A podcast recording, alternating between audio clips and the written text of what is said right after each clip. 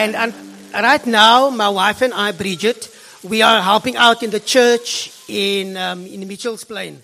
So since the beginning of March, we've been helping out at the church, uh, a struggling church in Mitchell's Plain. So we pull through every Sunday morning to Mitchell's Plain, and that's perhaps why some of you that are, are not here for such a very long time may not recognize me.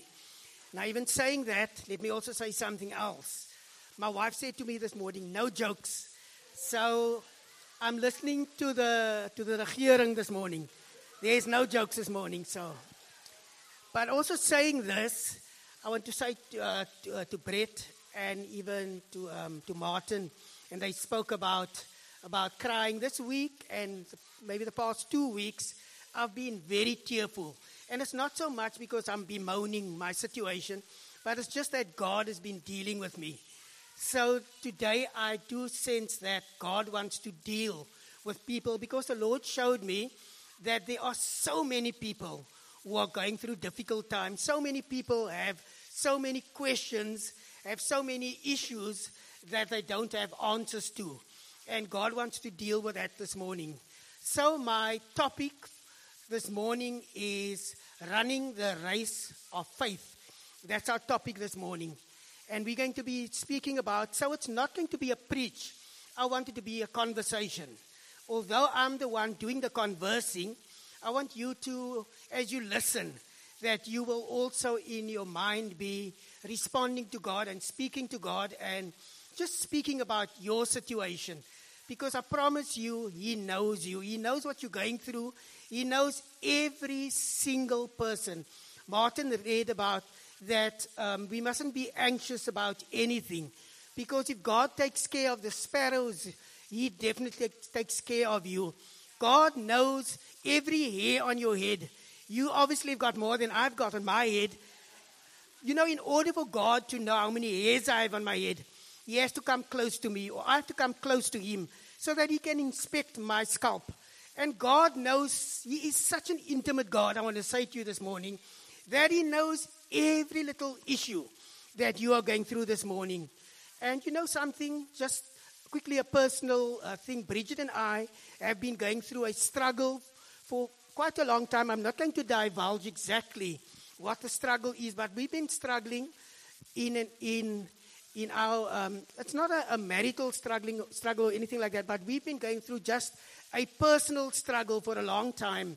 And you know what? For this past two months, which has quite, been quite humbling to us. We've been receiving uh, the gift of the pantry. We've been getting groceries, which has been seriously humbling to us as a family. But we have to, to learn how to actually receive what God has been giving to us in this respect. Like all of you guys that have been sowing into the pantry, we've been recipients of that. And I just want to say to you this morning you know, as I said, the, the, uh, the title of my message is Running the Race of Faith. Now, you know, in all of our struggles, in all of and this, this race that we are in, in all of that, I look across the congregation this morning and I can see that there's nobody here. I look across you and I see there's nobody here that's going to give up on this race of faith. But there are many, I think, that's feeling like, you know, I want to just give up on the fight. I'm not going to give up on the faith, but you know what? I am so tired of the struggle. I'm so tired of this issue that I just feel like it's almost better just to lie down. It's almost better just to give up on the fight. Because I've been fighting for so long, I've been contending for so long, and maybe it's just like, God, I'm not going to give up on you. I'm not going to give up on the faith. But God, you know me. I've been running and I'm tired, and it feels like I'm going to give up on the on the fight. I don't have fight left in me. I just don't have that. But I want to encourage you this morning that God is here, that the Spirit of God is here, and is here to strengthen you in this race, your race of faith. You know, in running a marathon, often when you if you run a marathon, marathon runners will tell you we hit a wall. And then when we hit this wall in this run, in this, especially if it's a, an ultra marathon, the 96 kilometers, if you're running that marathon, often you hit the wall. You know, it is, runners will tell you, and I've been a, a runner in my life, and they will tell you, don't stop. When you hit the wall, keep walking. And I want to encourage you this morning if you are going through the struggle, if you don't, cannot make sense of the stuff that you are going through, I want to tell you this morning in all of this, don't give up on the race. Just put one heavy foot in front of the other heavy foot and walk forward. Because I can tell you something else. As you walk this race, and someone else, someone is going to walk, side, walk alongside you. If you've done the Two Oceans Marathon or you've done the Comrades, often if you're running for a club, when you're struggling, the guys, if you're running, say for arguments, you're running for Pinelands or for Edgemead, the guys who are running, also running that race will often say, Hey Edgemead, hey Pinelands, keep running, man. Keep going. And I want to tell you today, this morning, dear friend, if you're going through your struggle, there's going to be someone, as I said, put that heavy leaded foot ahead of the other. There's going to be someone that's going to come alongside you and say, My brother, my sister, just keep walking. So I want to get into the, the scripture right now before I get carried away too far with the introduction. Can we get Romans 12, please?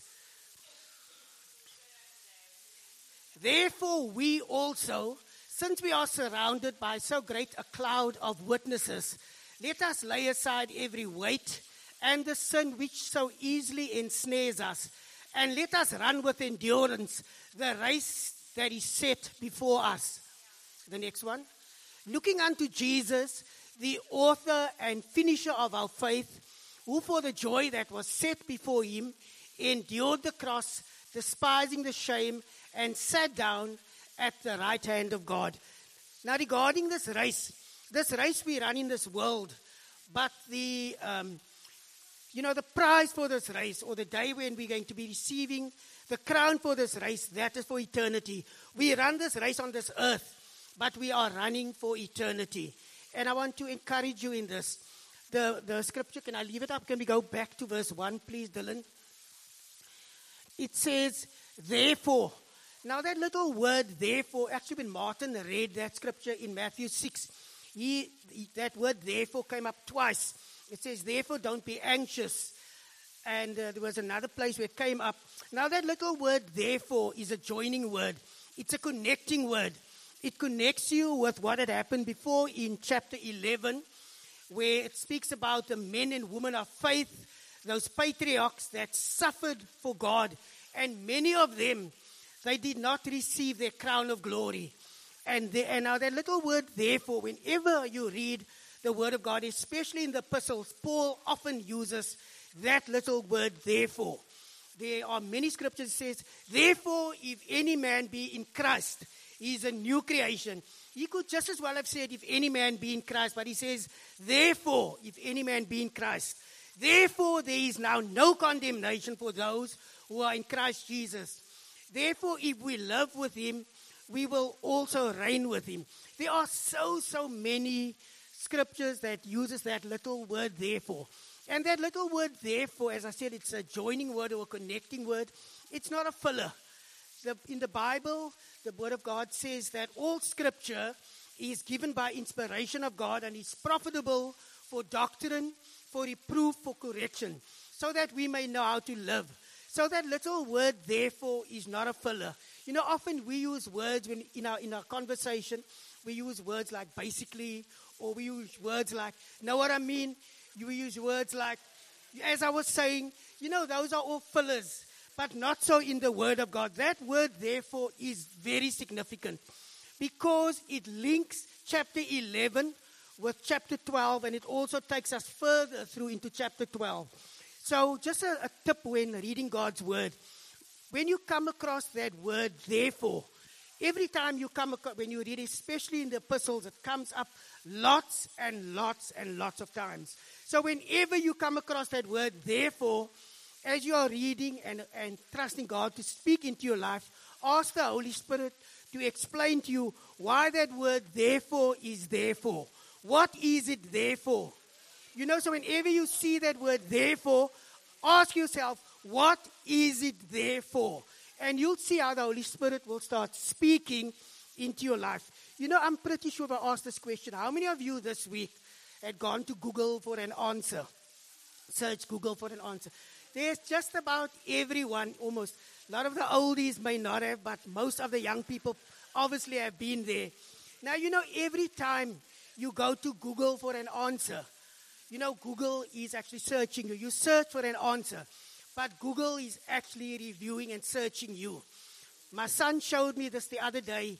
My son is in marketing, in digital marketing, and he showed me, and I said, Shane, how is it that what you are doing, what you are marketing, reaches people, and how does it actually work?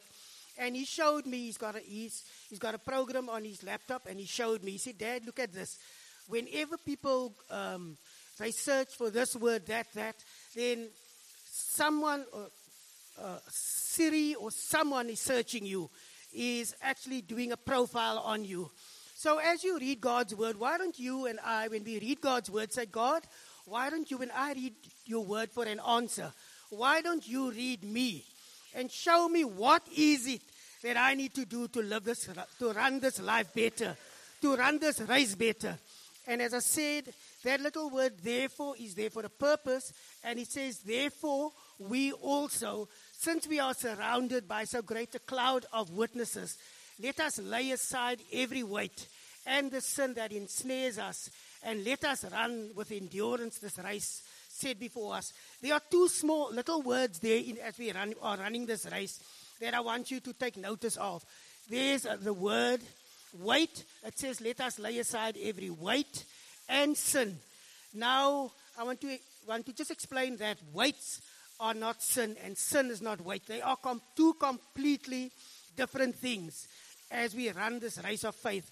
Sin is sin. You and I know when we are sinning as we are running this race. You know when you have stolen something. You know when you have lied. You know when you are having an affair, or you know when you are watching pornography, or you know when you are doing something. You know sin. You can identify sin.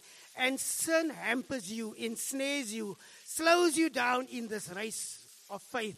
But then there's something else that is a lot more subtle but it also slows, slows us down. It's, it's called the weight. Now, weights are very innocuous or they, they camouflage themselves very well. We are, we, there's the weight. You know, let me explain some of the weights that we have in our life as we run this race. The weight of making promises, the weight sometimes of procrastinating, the weight sometimes of just speaking harshly when we should not.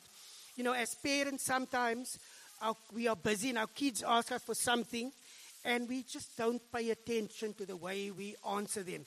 You know, often these weights are not so much what we say, it is more how we say it.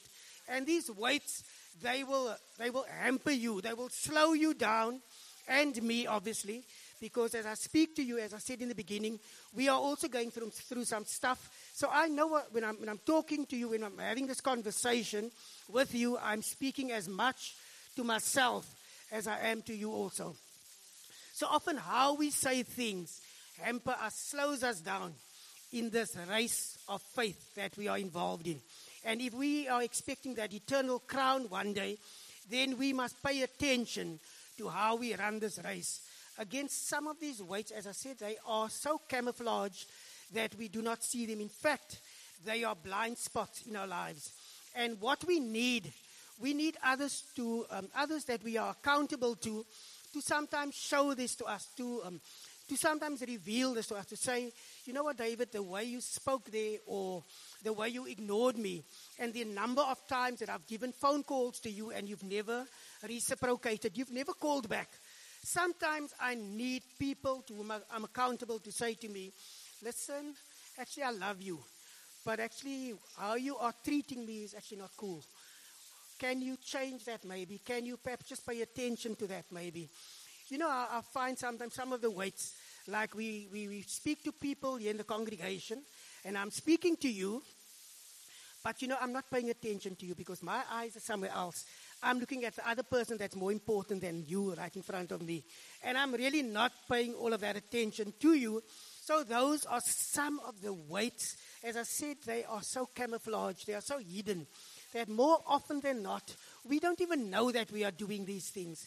And that is why we need people that we love and trust to point them out to us sometimes, to tell us about it, so that we can change, so that we can stand before God one day and, um, and He can say to us, Well done, you've run this race well. You've kept the course. You've stayed on track. You've run according to the rules of your race, and hence here is the crown of righteousness for you. Here is the crown of glory for you. And you know, as I said, as you run this race, there is also, as I've read, there's a great cloud of witnesses watching you and me. There are neighbors, and also, as I said, uh, referring again to that word, therefore, there are people that have gone before. I think of my two grandmothers. I think of my parents. I think of my sister, my elder sister Loretta, who just under two years ago went to be with the Lord. She would be here, and in the morning when I would come in, she would always kiss me on the cheek and say, Brother, I love you and I'm praying for you. And you know, there are people that have gone before. I look at Abby sitting there, and I know, even as I'm preaching now, as I'm doing this conversation right now, I know a dad, I know Will is looking at me. He says, Davy, go for it, run this race, man. Davy, be encouraged. And I can just sense this how there are people who have gone before. My dad and my mom who have gone before were encouraging me to keep running this race, to keep staying the course. And I want to tell you, there are a, a big cloud of witnesses watching your and my life. And they are encouraging us on this and in this race to keep going when we feel like giving up, when things just don't make sense, when the burden just seems to be so heavy, when the anxiety just seems to be taking over my life. There are people that they're encouraging us. There are people that have gone before, those patriarchs, those, those people who love you dearly. They have gone before. They're looking sort of over the ramparts of heaven. And they're encouraging you this morning. They're saying, don't give up. And if you can't run anymore, walk. And I'm sorry if I'm raising my voice. It's not because I'm angry. It's because this thing is so important to us. And God is saying to all of us, man, pay attention to what it is that I want to speak to you about. And as I said, you know, I it says about Jesus, the next verse. Looking and our example is not me. Our example is not a man in for this race that you are running. Your example is Jesus. It says, looking to Jesus, the author and finisher, sometimes some version says, the author and perfecter of our faith, who for the joy that was set before him, he endured the cross and he despised the shame. And so I, I want to just uh, move over just to something else quickly as we look unto Jesus, who is the author and the perfecter and finisher of our faith. About uh, uh, 10 years ago, Bridget and I, where we were in Israel over the Passover period, we were there from the Thursday before Good Friday, and we spent 18 days in Israel. And this couple who conducted the tour, in whose home we stayed there in Jerusalem, they are they when they said to us. In fact, we had um, conversations with them before we went through, and we were quite just a small group. It was just seven of us, and um, the guy John Kruger, he's a theologian, and his wife Amanda, a very prophetic lady. And they all they said whenever a group comes, they firstly intercede, they firstly pray about this group. God, what is it that you want to speak to this group about? And um, so the the morning of Good Friday, we, we, we met with John and Amanda, and John said these words. He says, Guys, every one of you will have an encounter with God during this time. You will encounter God during this time. This is not a holiday like you go when you go overseas or when you go to other places. And we had been fortunate that we had gone to many places overseas and many beautiful destinations in our time. But John said, This is an encounter. This is must, must you must see it as an encounter with God. So I took that to heart, and many other the the seven of us, they, a lot of them had encounters with God at various places, like um, the Garden of Gethsemane, or the tomb, or or the upper room, or just many other places. Many had different encounters with God, but I had an encounter with God not at one of the historical biblical places. I had an, an encounter with God in a museum. We, Bridget and I, because what John and Amanda said, because we were there for such a long time, we often went out on our own, took the bus into Jerusalem to the old city and spent time on our own. And we, Bridget and I, went into, into the Holocaust Museum in Jerusalem. And Bridget, as is true to her nature, she reads everything. She, when there's a, something, a notice, whatever to read, she's reading it. And I'm on my way, I'm walking through, I'm a visual person. I can be satisfied and take in, in a visual way, what the exhibits are and whatever. So I'm walking through and I come to this one exhibit. And remember, I'm saying that I stopped there where it says there that that for the joy that was set before him, he endured the cross and he despised the shame. And I came to this one exhibit that that rocked my world like nothing else, affected me in a way like nothing had affected me in any way before. I came, we, I came to this exhibit. Bridget was still coming on behind, and I was standing here. And at this exhibit, I saw mounds of little children's glasses and mounds of little children's leather booties. These were the children that had gone into the, into the gas chamber and died. And God touched, the Holy Spirit touched my life there. And I said, God, I cannot understand how anybody can be this cruel, how anybody can be this callous, how anybody can do anything this horrible to a child. And the Holy Spirit say, uh, showed me in the in this, this picture of Jesus Christ when he was in the Garden of Gethsemane, and he said, "Father, if it is possible, if this cup can pass from me, if I don't have to go to the cross, let it happen." But he said, "Nevertheless, Father, not my will, but yours be done." And often people think that in Jesus' race that he ran, so his race was the cross. That was his race that he had to run. And people often say, and I've heard this preached several times, that the reason Jesus said that to the Father, Father, take this cup from me, is that he was scared of the pain of the cross. There's an element of truth in that, but I don't believe that is it. I believe that the, the horror that Jesus, the Bible says that he who knew no sin, yet to become sin for us, that we might become the righteousness of God in him. You see, in order for Jesus to be able to know exactly what that little child, a little boy, or that little girl was going through, in order for him to really fully understand what that little child in in that minute, because that little child thought he or she was going in for a shower, and what that little what Jesus was going through when he said, "Father, if this cup pass from me," he had to become that little child in order that he could bring the peace in order that he could bring the forgiveness, in order that he could bring the, the, the tranquility, whatever that child needs, Jesus had to become that. And this is what he was, was shying away from. Not only that, not only the victim, and I was just thinking of another, and I um, want to be sensitive about this, especially about younger girls that are in this congregation this morning. You know, I was thinking just about this, this children, and I was just thinking, God, you know, there's some little girls, some, so often we hear about this where little girls are in bed at night and their daddy climbs under the covers with her. And where their daddy was supposed, so sorry, let me compose myself. Where that father was supposed to be the, the protector of this little child, this father abuses this little child. And in order for this,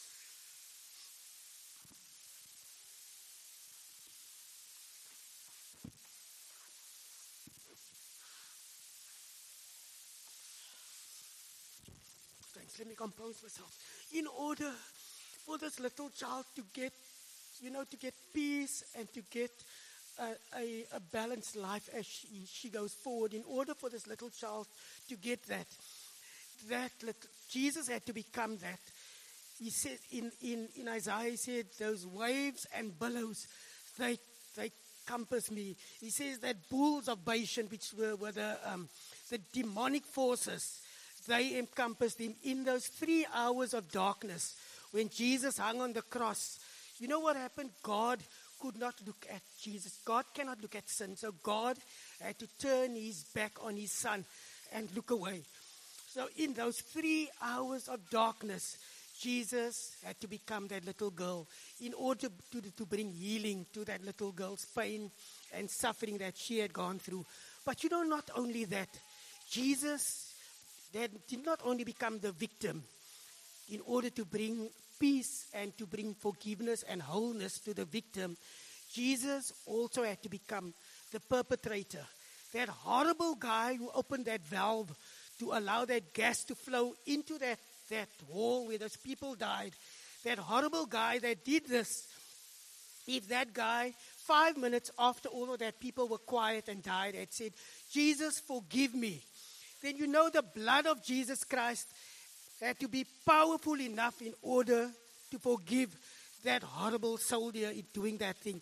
And that dad who violated his daughter, if that dad said, Jesus, I'm sorry, Jesus Christ had to become that. He had to become sin. He had to come, become this vile thing in order that he could bring the full and free forgiveness over that person who violated his daughter or who did all of these harsh and horrible things. Jesus had to become that in order that the, the Bible often theologians speak about his death on the cross, referring to it as the vicarious death on the cross. He had to not only be the, uh, the forgiver of sin, but he had to become that. He who knew no sin, he had to become that in order to bring about this amazing salvation and amazing forgiveness for anyone who searches for this today, for anyone who is going through stuff like this this day. And again, I want to say to you, you know what? Maybe Adam, if you would come up now and um, to land and um, just play um, quietly. Brett's going to be be um, taking over right now and, and doing some of the um, the ministry time with us. So Jesus had to become that in order that we can have this full and complete salvation. I want to tell you something about the salvation. The salvation that we receive today, the salvation that we are participants or partakers of this morning, is absolutely free. It cost you and me nothing to be a partaker of the salvation. But let me tell you something else about the salvation. The salvation is free, but the salvation is not cheap. It cost Jesus so much in order that I can stand here this morning forgiven, know that I am, my sins, which were many, are all washed away. I'm standing here this morning not in my own strength, not in any righteousness of my own, but all because of what He has done. And as, again, I want to say the salvation is free, but it is not cheap. So don't cheapen the salvation by thinking I can work for it. You cannot work for it. It's by grace that we are saved through faith, and it's not of ourselves, it's the gift of God. It is not of works. Because if it were of any of your works, that verse says further, then we've got something to boast about. I've got you and I, if we are, are partakers of the salvation this morning, we cannot boast in it. So it's not about works and grace. But then again, also for some that think I can take this grace as an opportunity to live just the way I want to. We cannot also do that. We cannot also say that because I'm saved by grace, it gives me license to live just the way I want to. That is also cheapening this work of salvation. The sal- salvation is this an old hymn that we used to sing. Must Jesus die upon a cross to set the sinner free. And it says, Yes, there's a cross for everyone, and there's a cross for me. Jesus died so that there's a, that you and I know there's a race and there's a cross that we must run. We must do. We must live this life. We must run this race because ultimately there's a prize one day that we are going to receive if we stay true to this race, if we stay true to Him. And again, I want to say, please, if you're going through something really, really hard today, please just put one heavy foot in front of the next and walk. And I assure you, there's going to be someone that's going to be walking alongside of you. I know there are some who lost parents, who lost a wife, who lost loved ones, and some might be going through difficult times of mourning, difficult times of bereavement. But I want to assure you that as you take the step forward, as you take the step this morning in faith, as you walk and run this race, and again I said, if running is too hard, walk this race. As you walk this race to the Father, there's something amazing that happens. As you walk this race to the Father, the Father is looking out for you. And you know what? You may not be able to run, but I promise you this the Father's going to stand up like he did with that prodigal, and he recognizes you, and the Father is going to come running toward you. And not only is he going to come running toward you, he's going to smother you with kisses. He's going to put his robe over your shoulders. He's going to get you to be washed of all the, of all of the dirty stuff on you. The Father is running toward you this morning. My dear friend, please, as I said so many times, you might be going through this thing and you feel like, and I know, looking over the congregation whom I know so well, I know there are many of you who are, not giving up on God this morning. You are not, you are going through stuff, but you have not come to the place where you say, God, I'm giving up on you. But again, please, please, I beseech you, I want to, with all of the love that I can muster up, I want to say to you, please don't give up the fight. The fight. Stay in the fight. Brett, will you come, please?